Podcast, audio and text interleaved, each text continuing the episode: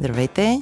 Ние сме в поредния брой на Дропичили и с нас е Хорхе, който познаваме от преди две години, ако не се лъжа, когато записахме броя за месо и не месо и аз се изложих като кифоджия и обърках граховите бургери с истинското месо. Като цяло това не е излагация, защото предполагам, че те целят да не се различават. Ей, беше ми вкусно това, какво направя? Кажи за хората, които не са слушали този брой и не те познават, кой си ти? Ами аз съм Георги, но доста от моите приятели ме познават като Хорхе. Занимавам се с IT, по-специфично с инструменти за разработчици на игри, но в свободното си време много често прекарвам в гледане на рецепти, правене на рецепти и разбира се ядене, така че Да, и това тогава- е една от любимите ми теми. Тогава ни беше сготвил страшно вкусни неща и разказваше много полезни и интересни неща за гриловете, за барбекютата, но сега сме се събрали, за да си говорим пак така практично и интересни неща за три неща.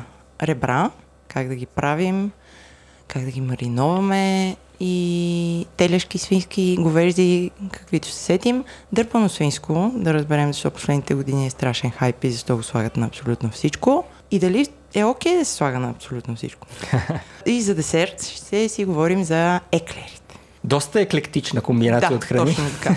Може и да не стигнем до еклерите, но аз искам да кажа, че всички тези неща, които ги изредих, Хорхе ги е заготвил вече и ще трябва да ядем в един момент. А, само така визуализирам колко е тежка работата на водещия на Дропичили. Абсолютно не мога да ти завиждам. Добре, с кое искаш да почнем, Хорхе, с от тия три неща? Ти избра някакъв ред, като ги четеш, давай подред. За ребрата.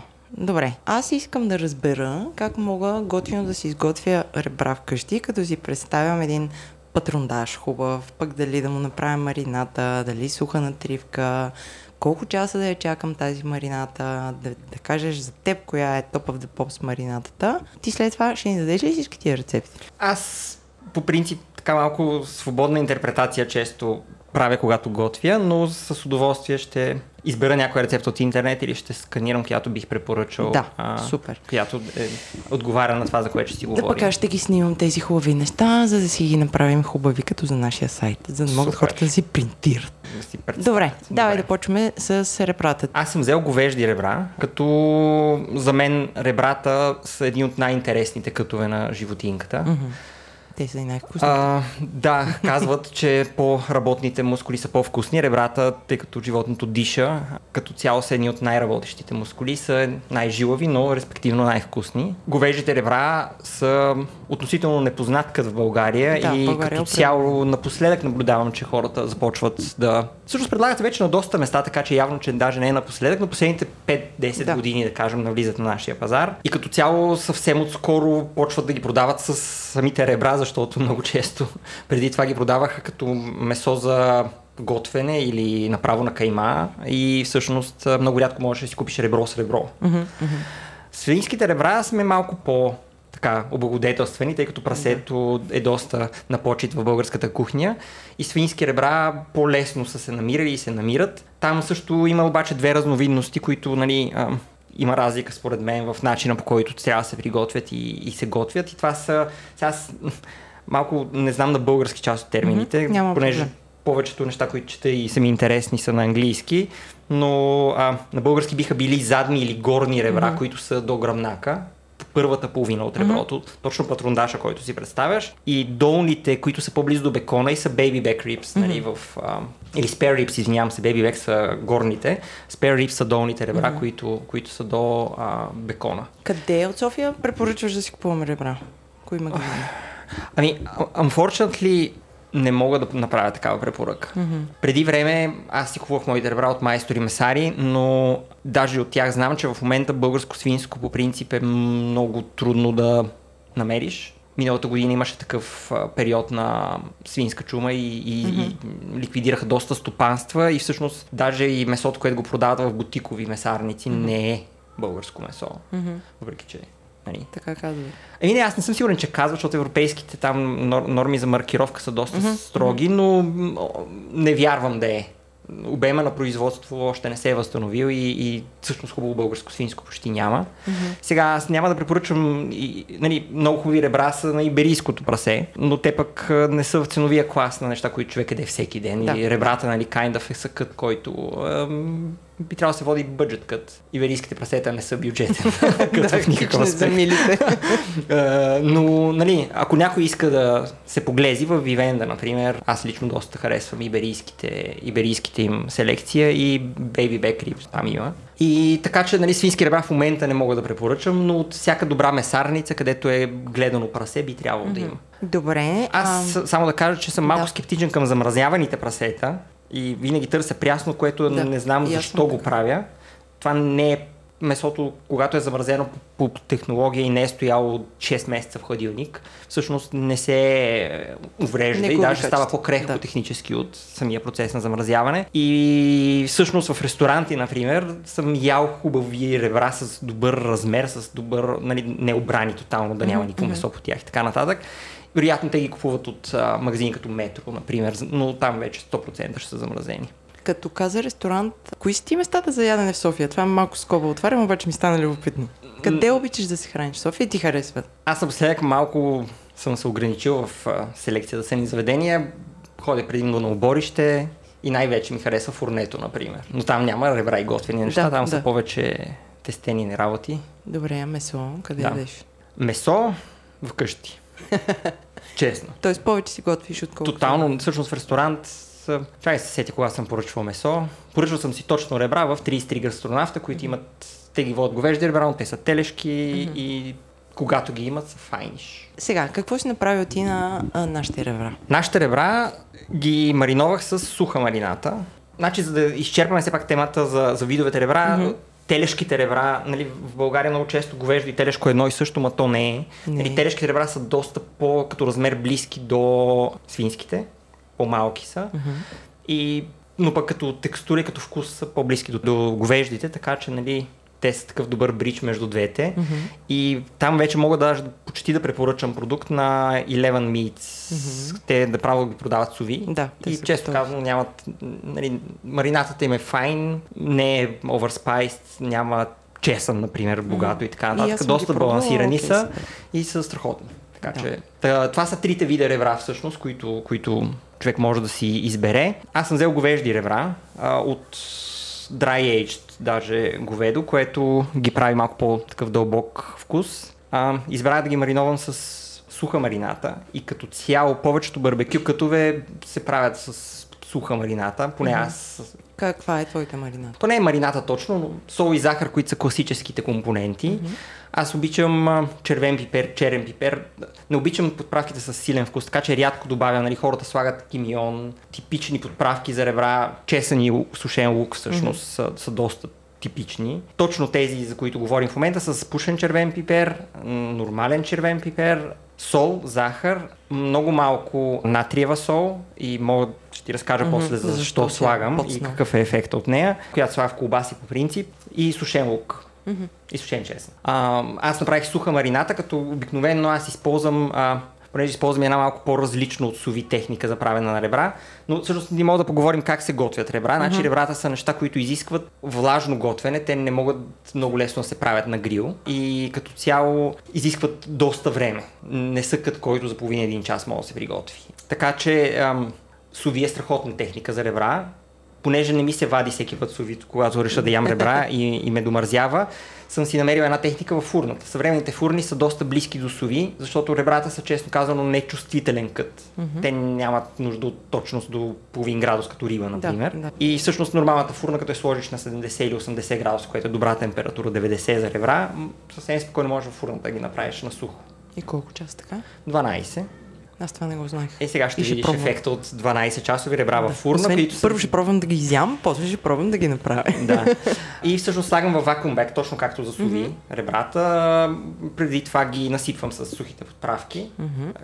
които ги смесвам просто в една купичка. Няма някаква техника там интересна. Гледам от всякъде да има. Слагам ги в вакуум бек и ги вакуумирам. Mm-hmm. Това ги маринова по перфектен начин, защото първо набива, така да се каже, подправките в да. тях.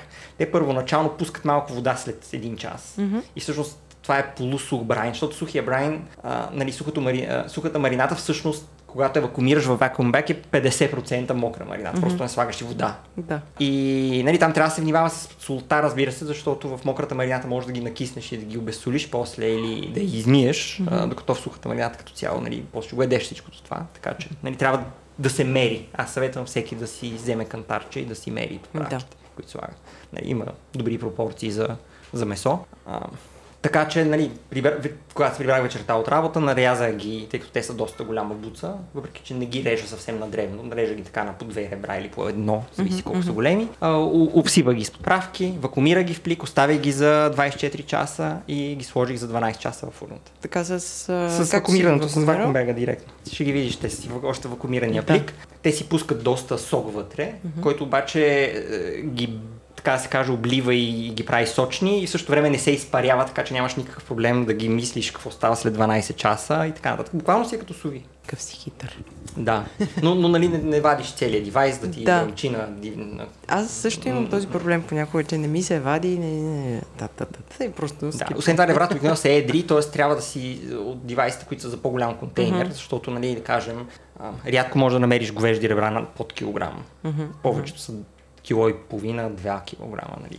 Кът. Това е. Сега ще видиш как Добре, става. Направи. Като ги сувина, обикновено ги слагам в хладилника за 6 часа, ако имам възможност, защото това стяга месото, иначе е много трудно, например, да ги извадиш от плика, когато са току-що изпечени, защото месото и колагена е толкова мек, че те са като мозък, те се разпадат. Те и без да. това можеш служите да ги ядеш след 12 часа. И а, честно казано е много трудно да ги извадиш в цялост mm-hmm. и да ги сложиш, например, да ги допечеш, защото аз mm-hmm. обичам все пак и коричка да има. Да, и аз обичам. Така че ги сам в хладилника за 6 часа, което тотално стяга обратно месото, връща се желето в по-твърда форма, мазнината се втвърдява и може да отстраниш, ребрата са доста мазни често. Mm-hmm и после вече само на фура на много висока температура ги грилвам до, до, до, до смърт. Също е по-лесно, отколкото звучи, защото всяка точка мога да я спреш. Mm-hmm. Оставил съм само сухо мариновани ребра за една седмица в хладилника, не стават много по-лоши. Не стават и безкрайно по-хубави, но не стават и по-лоши. Като си ги изготвиш, можеш да ги сложиш в хладилника и вече, да. тъй като са стерилизирани, mm-hmm. могат да стоят поне месец, според мен. Да. Или мога да ги замразиш и да стоят forever. А як ли за солта? Нитритната сол е отхвърлена от много хора, но всъщност аз мисля, че е несправедливо до някъде. Първо, човек еде доста нитрати и нитрити чрез храната си. Мисля, краставиците имат mm. повече нитрати от вероятно колкото аз съм сложил на месото.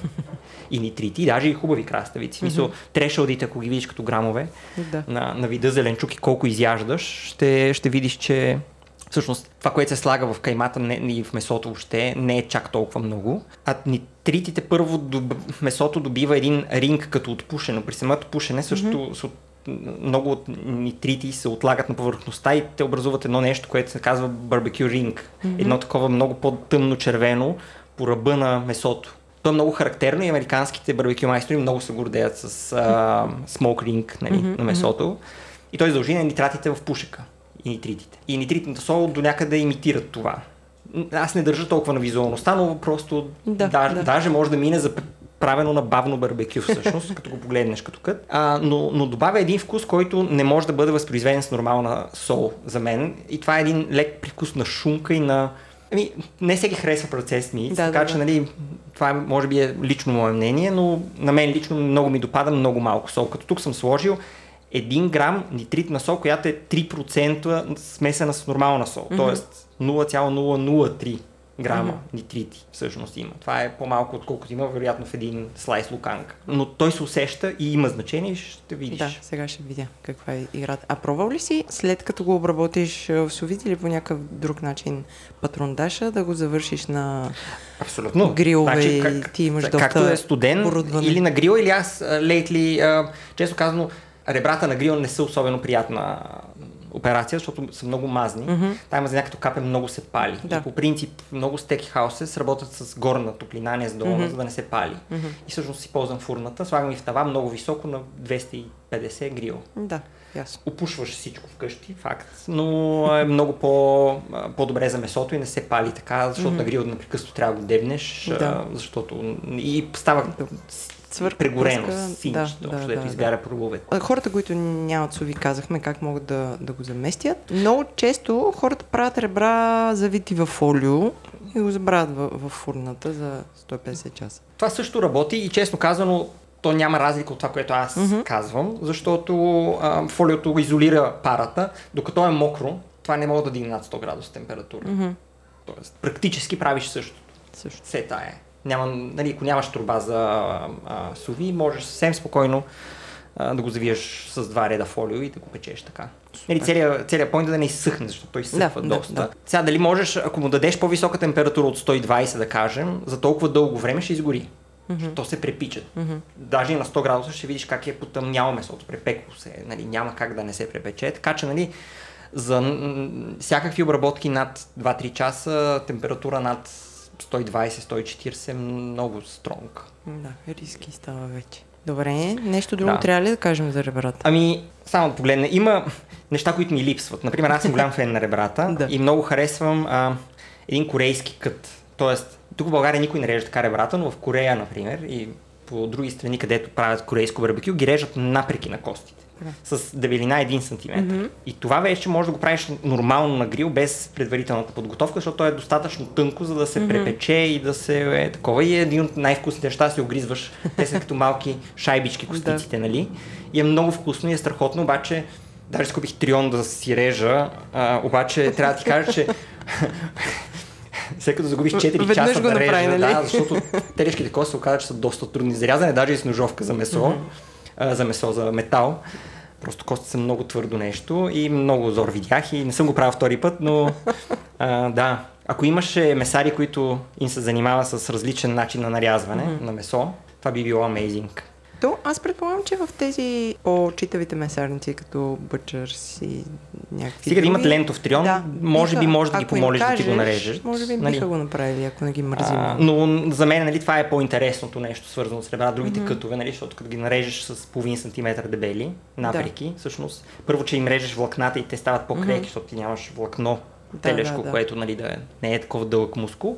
И всъщност позволява да ги третираш буквално като, като бекон. Мисъл, висока температура, супер сочни, супер мазнината ще вече играе експеримент, супер. ще отида някъде да искам така да ми ги А, аз ще покажа после, ако искаш, а, нали, как изглеждат и Да. какво да си представиш по-добре.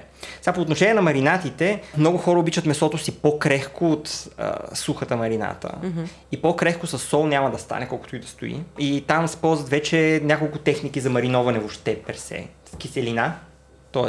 лимон, оцет, вино.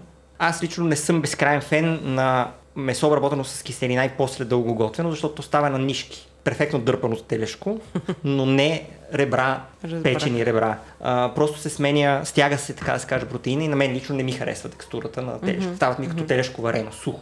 Мисъл, буквално те мускула се стяга и цялата мазина излиза и, и всъщност имаш мазен сос и сухи ребра. Да. Но е начин да укрехиш месото доста. Втория начин е с ензими, по-конкретно с ананас или киви, например. Това са двата по-често използвани плода, които съдържат а, и папая, разбира се, Мгм. които съдържат а, ензими, които разграждат протеин. И честно казано, половин час, над половин час в ананасова марината, например, пържолата става буквално като смачка на хартия. Губи цялата текстура, наистина. Амейзинг е ефекта на ананаса и на кивито върху... Аз с киви не съм Но пробвала. ананас, киви и папая са нали, типичните плодове, които се ползват и съдържат ензими, които а, правят месото много по-крехко. Но пак това е за по- повече за стек, отколкото за, Мгм. или да кажем, псевдостек от а, ръмп, например, Да. или от някоя друга част, която не е стек част. За да си но не за ребра. Ребрата, които се готвят дълго, просто текстурата става неприятна за ядене. Мгм. Какво друго сега? Ако някой много се интересува, Шеф Степс е много готин сайт Мгм. и там имат много инструкции за готвене сови и ребрата са едни от нещата. Там има, например, доста тези и, и, и даже те имаха, не знам вече дали не го сложиха зад Paywall, но на времето имах един добър comparison. А, ребра готвят между 60 и 85 градуса и между 2 и 12 часа и 24 часа. И правят сравнение какъв е ефекта на всяко едно от тези неща. И, например, ако ги готвиш на 65 градуса 24 часа, Мгм. те запазват една местна текстура като стек повече. Да. Тоест вече месото не е толкова меко колкото, но, но не е и жилаво като ребро, нали, несготвено, а е точно като, да кажем, хубав рибай. Да. Така, хем меко и сочно, но хем с текстурата на пържола. Респективно, след а, при температури над 80 градуса и над 12 часа, месото става наистина за ядене с лъжица и тотално губи текстура и става малко крем карамел от месо. Каша. Не, неприятно за ядене до някъде за повечето хора. Така че, нали, някой се интересува, може да си играе с температури и времена и да, и да си намери баланс. Ще сложим линк към тези Съв- 6 steps. съвременните фурни имат доста широка гра- граница и аз моите специално съм е мерил с термометър. Държи, да кажем, плюс-минус 5 градуса mm-hmm. около това, което си задал, което нали, съвременното суви, хубаво суви, нали, държи плюс-минус 0,1 градус, ама Да. няма, често казано, за говеждото ребро на 80 градуса няма никакво, никакво значение.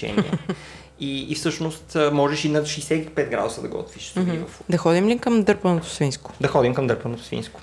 Дай сега първо да ми обясниш, според тебе, защо стана такъв хайп дърпаното свинско? Последните 5 години, примерно? Първо държа да отбележа, че аз дърпано свинско, което сервират на някъде, не би го нарекал дърпано свинско, би го нарекал Не. ях, Разчоплено яхния от преварено свинско или, или може би свинско сдушено. М, Но специфично, ако отидеш в Википедия, даже да погледнеш дефиницията на дърпано свинско, pulled pork, това е барбекю. Първо. Да, това да. означава, че трябва да е пушено задължително. мгм. И второ, а, не е с сос. Допълнително доматен, например, или някакви такива. Не е с дафинов лист. а, нали, тоест, дървеното свинско е повече барбекю нещо. И това, което е модерно по много места, не съм сигурен, че аз би го нарекал дървено свинско и не знам защо го наричат. Така, според мен е много лесно за готвене. Значи в тенджера Точно под налягане, така и аз това ще да кажа. без че... да с- насипват някакви меса и някакви Да. подправки и такъв готов микс на пикантина за а, дърпано свинско. Оставят го за 40 минути на висок огън и имат дърпано свинско, И което обаче и става дърпано няма свинско. нищо общо с дърпано. И освен това мога да скриеш всякакви кътове. Нали? В Смисъл, може и копито да сложиш и то kind of за 40 минути става мекичко. Така че ам, аз лично не съм гигантски фен и никъде не, не ям дърпано свинско в България, така че даже не знам Всъщност при, в Хлебар при а, Еми и Алекс съм ял веднъж. а, Те имат барбекю, на Да. което голямо, нали, на което правят дърпано свинско. Там съм ял дърпано свинско изпълнено по правилен канон, но като цяло не. Иначе защо е популярно? Ми, това е много добър начин да приготвиш едно месо. И всъщност е доста популярен с други кътове. Аз всъщност като ти ми каза за какво ще говорим, така се поразрових, нали? И от по подобен начин приготвени има доста неща. Например, ако замислиш mm-hmm. дък конфи, е патешки бутчета приготвени Да, по да. техника на дърпано свинско. А, испанска карнитас, не знам дали ти е попадал, но е свински врат пържен в собствената си мазнина и мас mm-hmm. и с а, цитрусови корички, в смисъл с много такъв цитрусов препържен Да, аромат. И, и канела, който, например, е, и после той се накъсва също и се сага Да. сандвич. И амейзинг, нали, инкарнация на То дървеното всъщност свинско. от порка не е, не е от вчера. В смисъл, не, н- ние някак си сме го адаптирали. Тук дойде сравнително късно. З- Защо стана модерен? Според мен, защото е лесен за съхранение. В смисъл, той се замразява лесно на купчета. Mm-hmm. Тривиален е, за, ако аз имах ресторант, това ще е твърдо да е на менюто, ако има меню от 700 неща, защото просто е, е, едни купчета замразени в дъното на хладилника и когато и да го Да. извадиш, стопляш го за 5 минути и имаш дърпано свинско. Всички Да. други неща изискват повече готвене. от Но вече има дърпано свинско в бургери, в омлети, на вестник, е, до вестник, как, както се сетиш. Но Аз си мислех днес да ти направя такъв, а, понеже си, се интересуваш от различни а, носители, така да се каже, вehicles на дърпано свинско, ще ти предложа да направим еклер с дърпано свинско. О, не, не. Сега ще го тук много с хора, много хора ще слушат. без еклери. така да, без, а, без сметанов крем. Но, както каза ти, най-лесният начин да проверим дали едно дърпано свинско е истинско порк е, ако не е пушено, довиждане. Хикс, да. Да, опушено. В тази връзка аз а, ще читвам тук, защото моето няма да е пушено. Моето ще е с течен пушек. Ще ми каже дали ще Добре, кажи сега, а, идваме в твоята кухня, ти как го направи? Аз го направих, реших да бъда див и, и да не повтарям. бих сложил същите подправки, които бих сложих на телешко. Защото аз много харесвам тази комбинация червен, Да. черен пипер и, и сушен чесън и лук, без много неща, пушен червен пипер. Да, просто. А, но реших да го направя с а, мисо и гочуджанг, за да видим разлика между подобни съставки, защото мисото, да кажем, добавя умамито, което добавя Мгм. чесън Да, да. а, и захарта, нали, която има в една марината и солта. Гочуджанга пък е заместител, той е червен пипер технически, но е ферментирал пак и има такъв един много ферментиран вкус и ми се струва, че ще е интересен експеримент, така че... Добре, все по-интересно става. Но да, това е, а, нали, изненадата и мал, малко мирин такъв. В Смисъл, Да. да. запазя азиатската вълна. Има малко Добре, бяло вино. тук Азиатско. вече аз сещам Емо, нашия приятел от а, Дискорда, чата на Дропич или как е на остри уши. М, Добре, стигнахме ли до еклерите? Да, добре, стигнахме до еклерите. Добре, еклерите са най-обсъждания сладкиш в а, комьюнитито на Дропи Чили, ако си завъртал скоро там. Значи имаме си хора, които си обикалят София съвсем целенасочено да пробват къде се появи еклер, отиват и го пробват. Имаме, Вау. имаме си топ 3, не, даже са топ 2, ако не се лъжа, места, където еклерите са одобрени. Окей, окей. И често имаме спор за това какъв точно трябва да е крема вътре, защото нали, еклери има навсякъде. Те са такъв... Всъщност са едни от по-лесните неща за правене. Точно така. Обаче хората бухат вътре страшни работи за крем. Включително и чиста сметана изцвръскана, което не е окей. Всъщност има, а, аз, извинявай, че прекъснах, де, а, но понеже направих малко ресърч, има еклер, който се пълни с сметана, само че нарича профитероли. Да, тези мъничките. Или с сладолет, но те са единственото допустимо Да, пълнене да. на еклер с сметана. Ти как, кой крем ползваш за твоите еклери? Ами- Често ли правиш еклери? Средно. Мгм, Да не кажа рядко. мгм, Обичам еклери, избягвам сладкото. мгм. Еклерите не са нещо, което мога да направиш два. Да. Трябва да направиш 20. И, това трябва ми да е ги изядеш с после. правене на еклери, да, честно казано. А, правя си еклерово тесто доста често и си правя гофрети от него. Стават amazing гофрети. Бухва по много добър начин, точно както еклера нали, се експандва, Да, да. препича се и всъщност има вкус на еклер. Нали, отгоре може да сложиш в, каквото си машина. Да, в машината за waffles, еклерово тесто. Браво, това е Става супер жестоко. идея. Това е amazing. Мгм. Препоръчвам на всеки да го пробва. не цапаш, не, нали, Да, и да. можеш да го ядеш гарнирано с каквото искаш. Mm-hmm. Нали, не е необходимо. Значи, а, с какво трябва да се пълнат еклери? Ами, еклерите по принцип са така да се каже, blank canvas за средния, и не средния, да за всеки сладкар. Така че, нали, там наистина има много интерпретации. Аз си помислих и даже бях извадил а, всички книги, а, които имам. Те са повече от пръстите на ръката ми, специално за сладкарство, така че, защото много обичам да чета и да събирам Мгм. книги. И проверих във всичките рецептите за еклери. И има няколко тенденции, интересни неща, които може да се наблюдават, но класическата френска рецепта. Твърдо е с pastry cream, т.е. варен Да, сладкарски да. крем с нишесте или брашно. Всъщност, по-старите ми френски книги е с брашно, по-новите с нишесте, защото тогава не е имало много нишесте Да, по времената, когато се прави, но той става пък по-жилав, като, Мгм. нали, като го бъркаш той добива една жилавост, такава брашняна, която не мисля, че се хареса на съвременния вкус, така че а, аз съм направил крема с нишесте. Има няколко улекотявания, които хората правят. Нали, например, когато на pastry cream сложиш сметана, разбита, става крем дипломат или крем лежер, използва много за пълнене на торти. Мгм. Става по-леко на вкус, по-нежна, по-пухка текстура и пълнат еклери и с това. А, друг голям, голяма линия на пълнене на еклери е с крем патисие и ядкови тахани, например с пистачо е amazing Мгм. комбинацията. Или с а, друг, друга класика е с кафе, т.е. слагаш не с кафе, се слага в Мгм. пълнежа вътре. И последната е с карамел, това са нали, така кор, Да, с карамел кор а, нали, вариациите на вътрешен, но всичко е базирано на крем патисие. Да. Много рядко крем, е, как така, крем лежер с, с сметана и съвсем рядко правят един крем, който се казва шибуст, който е с варено италианско меренге, т.е. с Мгм. варени белтъци. Белтъци с вряла захар, разбити но, на, на пяна. А, целта е пак е да направиш крема вътре по-мекичък, защото Мгм. еклера, е, като е по-голям, има вкус само на крема вътре. Да, точно така. А, и нали, до някъде тези пухкавите неща го лекотяват, но сметаната специфично я избягват, защото тя мокри еклера. Мгм. Значи еклери напълнени сметана могат да седат до половин час след правенето. След това те губят хрупкавостта. И хората, българските еклери, аз не знам, защо хората харесват меки еклери. Еклера Да. трябва да е хрупкав, абсурдно да, е трябва мек. Да е като къщичка за кремчета. Да, и, и всъщност като сложиш сметана, тя съдържа вода и веднага, колкото и да разбиваш, тя почва да се оттича. Нали? Ако Мгм. оставиш в хладилника за половин ден, тя, половината ще стане обратно течна. да. И това се случи и в еклера. И няма как това да го промениш като процес, освен с желатин, например, което нали, не съм сигурен, че искам в еклер да има свински продукти.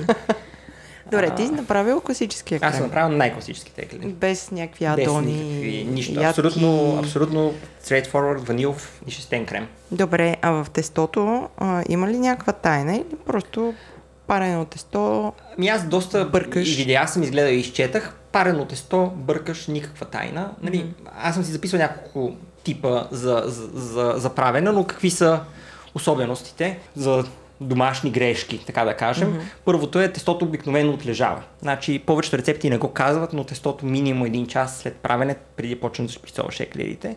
Ако го шприцоваш, веднага го сложиш в фурната, се напукват. Mm-hmm. Тъй като много бързо, още е много влажно тестото и експандва много да. повече и стават на едни такива, не, не е кръгъл гладък еклер, mm-hmm. а са пукнатини. Втората голяма грешка, която много хора допускат, като правят еклери, е да не ги допичат. Мисъл, вадят ги, когато са жълти и кафеникави, а те трябва да са златисти. хубаво златисти. Да. Какви други особености има, с какво да ги намажеш. Някои ги мажат с яйца, това прави кафява лъскава коричка. Някои ги мажат с мляко, това прави не толкова кафява mm-hmm. и не толкова лъскава, но пак коричка, визуално. Да. Аз лично моите съм ги направил с нещо, което ми хареса от няколко видеоблога, които гледам, с вода, напръскани с спрей mm-hmm. и с пудра захарна растени, което пък прави леко карамелизиран mm-hmm. горни им слой и така доста добре изглежда, според мен, по-тъмни и по-хрупкави. Mm-hmm. И така добавя една малка сладост отвън нали, на еклер, която според мен е найс. Има, има някаква тенденция в София, там където сме наблюдавали нали, еклерите, да слагат ам, Крук, крук, крукан. нещо отгоре, как се казва? нещо Чакай, да го замажеш аз, аз даже отгоре. го, го бях подготвил като нещо, което твърдо не, не харесвам. И, и аз не харесвам, защото отгоре върху един еклер, когато изплескаш един слой шоколад, карамел или каквото и да било, Краклин му казват на това нещо. Да. Краклин. ти започваш, да, когато го ядеш, ти усещаш вкуса на този половин пръст Да. Топинг. Да А то бая, бая се слага, да. То е практически Да. повече тесто от еклера, като И, се и ти замислиш. нито можеш да усетиш крема, ни, Да. нито нищо. Ти просто Освен това ядеш. не можеш да го глазираш после. Аз лично съм против краклин М, отгоре, кората. Добре, задраскваме тази тенденция. Дано. Добре, ти колко минути горе-долу ги печеш или ги дебнеш? А, когато... Има две школи за печене на еклери. Едните са почваш на много висока температура. Значи старите френски майстори казват, нагряваш фурната до 250, mm-hmm. слагаш еклерите и изключваш фурната за 10 минути mm-hmm. и след това я дигаш на 160. Идеята е бързо да експанднат Да. яйцата вътре. Обаче това води по-често до напукване на еклерите. Mm-hmm. Альтернативната теза е на 160 ги печеш само. Аз лично този път ги изпеках по първа, първия начин, т.е.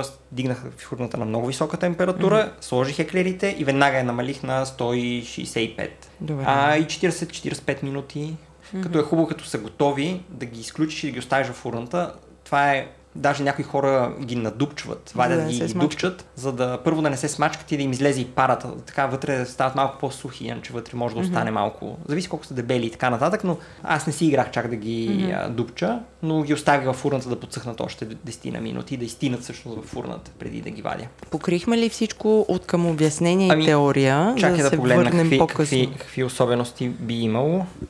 Да. Без вентилатор, според много майстори. Твърдо бе- фурната е без вентилатор. И по принцип на много хора, ако не им бухват еклерите или стоят такива флат, не са изпарили достатъчно водата от тестото. Значи аз като правя парено тесто, това ми беше и на времето грешка. Слагаш брашното и не го връщаш на котлона след това. Хубаво е да се върне на котлона, на, не на много силен котлон, но на средно силен котлон и да се бърка, докато съвсем се изпари водата от тестото. Колкото повече вода изпариш в този първи етап, когато ж, ж, ж, желатинизира глутена и, и протеина в брашното, после добавянето на яйцата, тая вода вече не може да влезе в това желе и всъщност тя експандва. Ако не го препечеш, хуб... не го изсушиш хубаво първоначално тестото преди да сложиш яйцата, Да. а, просто стават много по-течно и не бухват така и въобще Да. повече проблеми идват от не, недоваряване на брашното с млякото в началото и водата. Това е, това е готин хит. А на теб, говорейки за десерт, кой ти е любимия десерт? Може би нещо базирано на това, но тулумби. Правиш ли сам тулумби? Да, Верно ли? Да.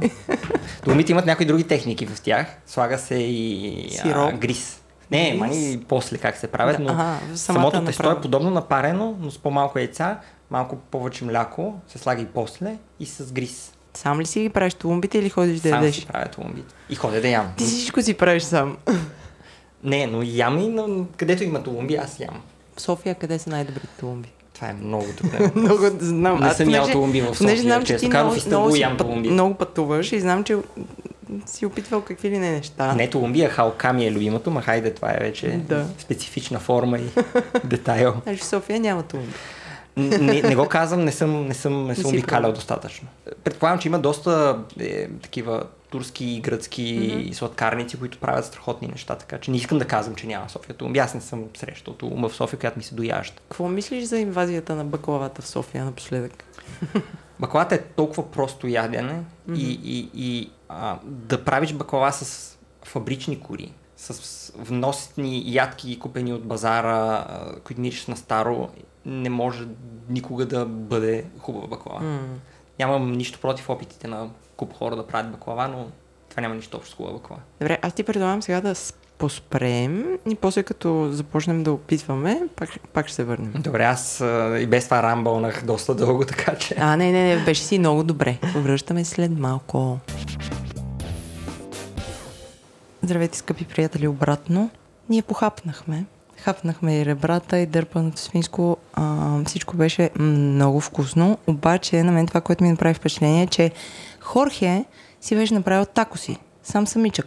За да може вътре да си слагаме месото, хубавата салса, която беше направил пикантна. Кажи, Хорхе, как правиш такосите? Добре, за мен концепцията на хубаво месо е, че трябва да има и добър носител, mm-hmm. който да може да го закараш до устата, различен от лъжица голяма. а, и даже си мислех какви биха били добрите носители. Минах през бургери, те са добри, например, за или хот-дог хлебчета, mm-hmm. те са добри за дърпано свинско, ма някакси за ребра не ми се да. връзват картофено пюре, ориз, качамак, ама не всеки яде въглехидрати. Аз познавам хора, които мразят въглехидрати. И аз знам някои такива. да. Помисли за кратко да го напълня в паста. А, някакви... Равиоли. Да, окей. Okay. Тип или някои от испанските неща, тип а, енчилада, mm-hmm. но пък прекалено сосно е и се губи основния вкус mm-hmm. и затова се спрях на тако. За мен такото е идеален носител на, а, на говежди ребра, печени и на, mm-hmm. и на дърпано свинско даже. Да. Аз защото... пробвах и с ребрата и дърпаното свинско, с всички други адони, които имахме на голямата ни трапеза. Да. Надявам се да ти е харесал. Много ми хареса. Кажи как ги правиш. Аз видях, че ти ами, си аз имаш съм преса. Пурист за, за тако. В смисъл, че за мен пшеничните неща, които продават, а, не са тако. И нещата от вкус на корнфлейкс и на, и на mm-hmm. а, слънчо ли, зрънчо ли, как Зрънчо, се казва това зрънчо. нещо, да, също не са тако. Такото има специфична технология mm-hmm. направена mm-hmm. и специфично брашно. И всъщност тази преса, която имам, не е нещо необходимо. Ти можеш и практически да. с всякаква плоска повърхност, дъска върху маса, може да натиснеш mm-hmm. и да направиш от топчицата а, тесто. Но важното нещо е да имаш правилното брашно, а, да. с което се прави. Предполагам, че доста хора които обичат тако, са го открили вече. То, то се казва маса харина. Аз си го взимам от Амазон. Сега чувам, че го има в някои от по-интересните магазини. Масека е една от по-популярните марки, има и още една. Mm-hmm. И представлява маса, т.е. брашно за такос. Да. Много лесно се прави, иначе смесва се в пропорция, която пише на плика с вода и се пече на средно висок тиган, докато изсъхнат. Много е лесно, всъщност се прави по-лесно, отколкото изглежда. Имаха и... много, много приятен аромат. Так Вкусът е коренно да, различен. Да, да, има повече аромат на тортия чипси, на, нали, на царевица, която mm-hmm. според мен много добре се връзва с Да, много ароматно такива. беше и а, понеже аз не ям много често такива неща, но съм опитвала, разбира се, ми направи впечатление, че аромата е съвършено различен от това, което си ял в заведение или... Еми, аз често казвам, както споменах, не съм много, mm-hmm. не обикалям много различни заведения в София. Специфично mm-hmm. българ, т.е. София мексиканско не съм пробвал. Често казвам, не е толкова трудно. Според мен един ресторант би трябвало да го поддържат. Не знам да. ако не го поддържат лошо. Ще направим още експерименти. Добре, още сега експерименти. ни остава единствено да опитаме еклерите, но за това по-късно. Еклерите бяха божествени, много вкусни, обаче няма да... Пак ще дойде. С удоволствие. Няма да ви казвам в детайли колко вкусни бяха еклерите, за да не ви дразним. Обаче си говорихме с Хорхе, че би било интересно да оставим отворена врата за броя и да ни кажете според вас какво прави един еклер добър, какви са критериите, но, но, но само според вас не е просто да хукнете и да отваряте сега едни готварски книги, за да кажете какви са Да, къде бихме ги опитали, например? Точно така. И кои са вашите топ места за еклери в София и не само София? Пишете на info.drop-chili.com и ще се заприказваме. Пак може да направите нещо като козоначни камперизъм, но за еклери. Да, ние го имаме това като, като идея. Даже имаме вече шорт лист от а, дегустатори. Просто трябва да го организираме. ти, ти би ли дошъл за, за жури? Аз не съм експерт по еклери. А, Поядене, аз съм си... по правене. Поядене, да. Добре. Благодарим, че бяхте с нас. Благодарим на Хорхе за супер вкусната вечеря и за интересните истории, които ни разказа. Ще дойдеш ли пак, Хорхе? С удоволствие винаги. Здравейте, с нас са Емо и Гергана. Емо по-известен като Music for the Win и Гергана по-известен като Гергана Датска. И имаме новина. Емо и Гери решиха да се присъединят към Тропи Чили със своя рубрика. Как стана цялата работа. Миналата седмица Емо малко така плахо запита дали може да направим нещо в тази посока и на нас супер много ни хареса. И сега трябва да разкажем на хората какво точно сме решили да правим, колко често сме го решили да правим, но преди това, за тези, които не ви знаят от спорадичните включвания в Дропи Чили, да се представите. Гери, първо ти. Ами, аз казвам Каргана, живея в Копенхаген от около 12-13 години. Обичам да готвя, обичам да ям навън, Обичам да експериментирам, но и обичам да адаптирам различни рецепции с това, което имам вкъщи. И да, това е за мен. Добре, Емо. Аз живея в Русе и също като Герган обичам да експериментирам, да откривам някакви нови вкусове. Доста често ми каза, че имам някакво залитане към азиатската кухня, което е вярно. А, нали, не е лъжа, но имам, наистина имам интерес в... Малко съм се пъснал в всякакви посоки. И да, също смятам, че живота е прекалено кратък за скучна и еднообразна храна. Да гледам колкото се може по-често да, да опитвам нови работи, да готвя нови неща и така нататък. Хората, които ви познават от предишните ви включвания, вероятно ви асоциират най-вече с азиатската кухня. Моят въпрос е, смятате ли във вашата рубрика да говорите само за азиатска кухня или ще е по- по-шарен? Ами аз смятам, че ще е по-шарено, но според мен е хубаво също и да споделяме различни идеи, рецепти с азиатската. Ние наистина така също с Емо се запознахме и си писахме много неща за различни азиатски, азиатски манджи, но според мен ще е отвъд азиатската кухня, наш, наш, нашите разговори или съвети и така нататък.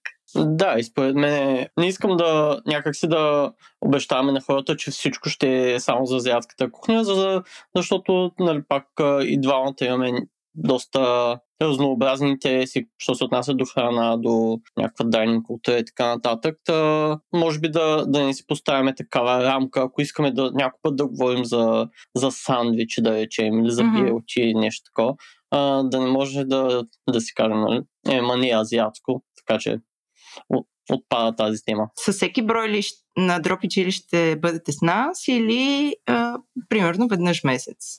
Или както дойде? Аз съм окей okay да сме абсолютно всеки брой. Главно аз, когато предложих темата, всъщност бя, почнах да слушам един подкаст на Моли Бас, от, а, беше от Бона Пети. Та, тя си говори с един нейн приятел за сандвичи. И подкастът mm-hmm. се казва The Sandwich Universe. И си мислех, че нещо такова ще е доста интересно в Дропи Чили. И веднага ми дойде идеята, че с, че с Гери може просто да си говорим за храната, която обичаме, под формата на някаква рубрика, която нали, не специално за сандвичи, естествено, но просто да се получи някакъв разговор и с, и с теб, Джак. И да, имаме доста идеи, които може да представим. Та, стига да ни иска, искат хората и да е приятно за слушане, може и във всеки бъде да се включваме. Ние просто много обичаме да говорим за храна. Просто с Емо може да си говорим така по а, часове за, за храна. Мисля, че би станало страхотно това, че се присъединихте към Дропи Чили, защото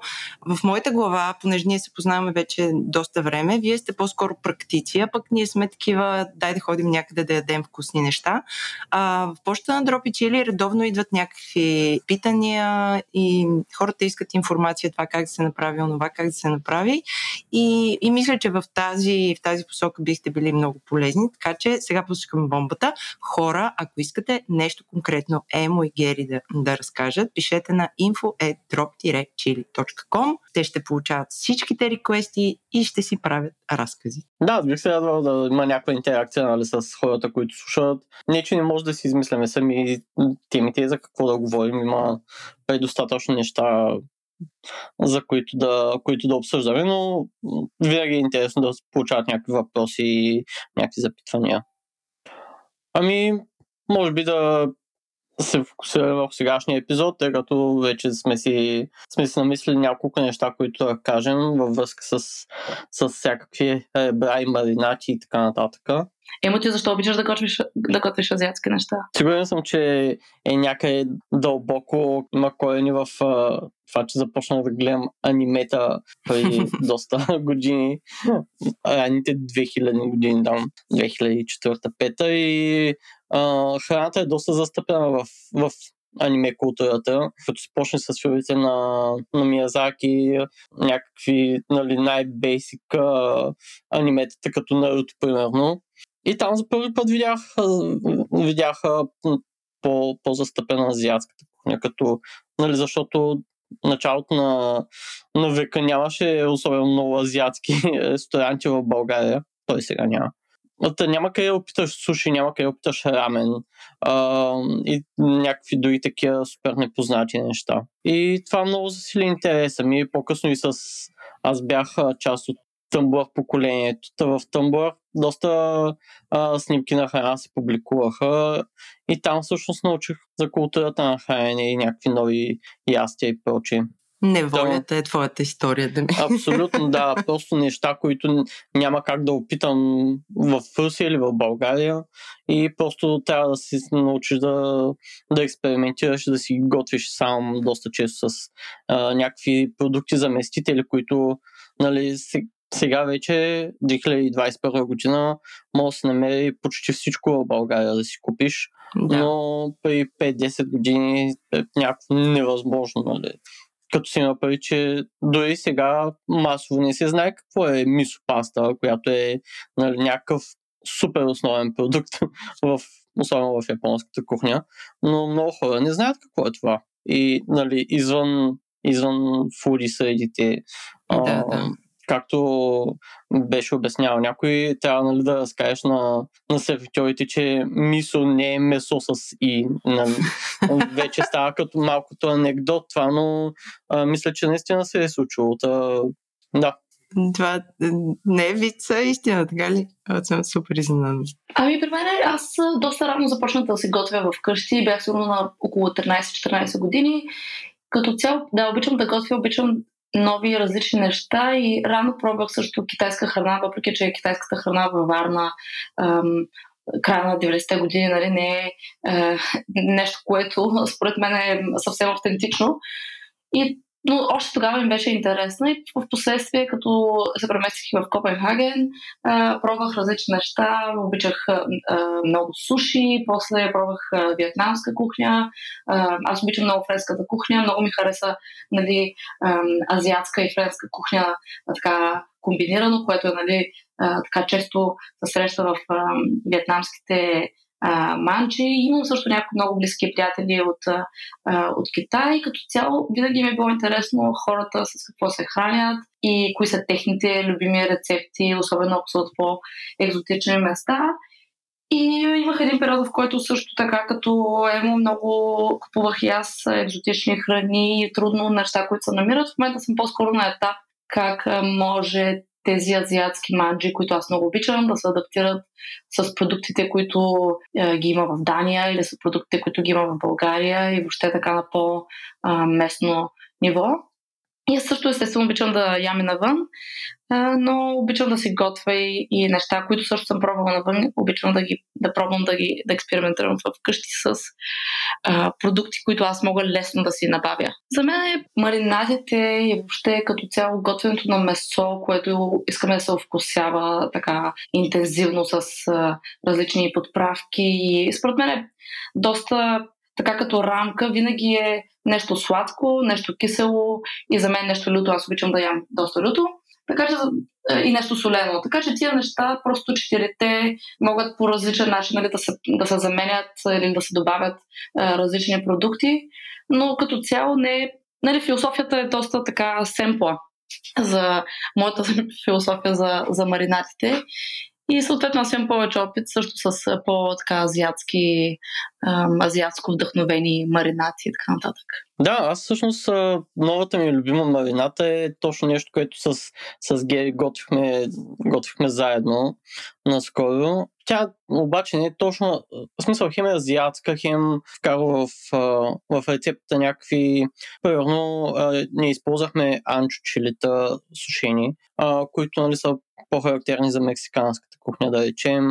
И самата рецепта, понеже съставен от доста основни продукти, като, като кафява захар, която може да се замени реално с, с, с различни подсладители. лук, чесън, джинджифил, Та тези неща и оцет, нали? Та тези неща са много лесно заместими с а, други подправки, които които носят а, същия вкусов профил.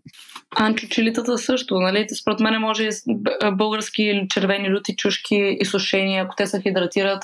После те, всички тия продукти, които емоти е, споделите, мина, минаха през блендъра. Нали? Нещо, не искахме да е нещо, което да има силен червен цвят, да е люто, е, сладко ти каза, нали? захар, може с кленов сироп, може с нали, бяла захар, е, може с мед. Така че различно, различни опции има в тази марината. Да, в, да речем, понеже една от рецептите, които аз пробвах преди, преди да тесам тази, те две, двете сме ги са вдъхновени от една ютубърка, Марион, която готви доста азиатски неща. Та аз готвих една нина рецепта преди това, която пък залага на, на люта паста гочуджанг корейска, която съчетава отново с, с, с кафела захар, с соев сос и джинджифилова бира или друга, която нали, може да се замени с, с друга газирана напитка, тъй като джинджифиловата бира нали, не е трудно да се намери, но сега ако нямате, естествено не е, не е фатално, така да се каже, ако замести с друга газирана напитка. Тя дори беше предложила с прайд, че може да се замести. Хубавото на тези рецепти е, че както Гери каза, просто търпят много, много промяна и да вложите нещо от себе си по някакъв начин. Между другото, Марион е доста добър старт за хора, които искат да готвят повече азиатски неща, защото тя готви и корейски, тя самата е, има, мисля, че наполовина тайландка. Аз съм научила страшно много рецепти от нея, които също тя самата тя ги адаптира, защото живее в Австралия или поне някаква част от времето живее в Австралия. И нейните азиатски рецепти нямат 10 трудно намирани продукти. Може би имат нали, един или два продукта, които според мен е, щом казваш, повечето от тях сигурно се намират и в България или онлайн. Но според мен тя е доста добър старт. Особено за мен тя е Марион е моето YouTube азиатско гуру. Супер.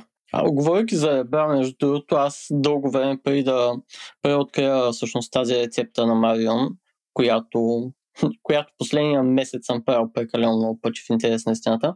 Много, много харесвам. Има един ам, шведски готвач, а, който живее в Америка, казва се Марко, Маркус Самилсън. И той е всъщност е легенда на американската на американската кулинарна сцена, особено в, в Харлем в Нью Йорк. Неговата история, между другото, е много интересна. Трябва да препоръчвам ви да прочетете за него, ако не сте го чували. Той е бил, живял в Етиопия като дете, но с сестра му са установени в Швеция, след което е обиколил цяла Европа, Америка, където е готвил в най-различни ресторанти.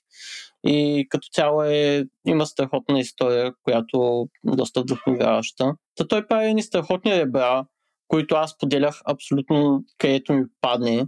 Той отначало самите ребра ги маринова с а, класически продукти, като соев сос, кафява захар, пушен червен пипер, чеса на прах, лук на прах и така нататък и ги пече на ниска температура, след което ги глазира с доста комплексна глазура, която е от най-различни зеленчуци нарязани, като чесън лук, чилита, слага слага кетчуп, кафе, бира, оцет. Да, точно неговата рецепта, аз също много харесвам Емо, извинявай, че те прекъснах, но ам, неговата рецепта е точно това, което аз а, а, избягвам. Той, мисля, че тази глазура има около 30 съставки. Има ужасно много съставки, да. И накрая той просто го блендира и нали, получава, всъщност той търси явно някакво наслагване на вкусовете. Но много от тези, от тези неща точно може да се пропуснат по един или друг начин. Изглежда супер, аз бих се глазирала себе си с тази глазура. Да, Интересен, а, интересен цитат от а, готвенето ни с Гери беше, че е готова да плува в а, маринатата от ребрата. О, това Да. беше много хубаво изживяване. Аз сега ще ви прекъсна, защото като ви слушам, вие наистина може да изкарате един, един епизод да разказвате интересни истории, но нека хората чакат с интерес вашата рубрика. Чао! Това беше, скъпи приятели, малко, но от сърце. Ако искате да си говорим повече и за всякакви интересни неща, заповядайте в Дискорд сервера на Говори Интернет, където в канала на Дропи Чили си говорим за вкусни неща от Зори. Или пък ти пишете на info.drop-chili.com ако имате идея за тема, която да развием или да направим заедно, защо пък не. Може да отскочите и до братските подкасти от мрежата на Говори Интернет. Това са технологичният ни подкаст Транзистор, където бистрият джаджи правят лайв обсъждания на световното по Apple. Подкастът Майка говори интернет, където Владо и Еленко говорят на най-различни теми, от козметика до как да оцелем в планината. Или супер яката поредица Естествен интелект, където щатният ни психолог Слави Стоев ни учи как да не се гневим или как да прощаваме. Идеален за слушане, ако ви предстои дълъг път. Ако пък сте от групата супер заети хора, но искате да сте в част новините, имате подкаста Ден, където от 8 до 10 минути всеки ден получавате най-важните новини от деня. До скоро!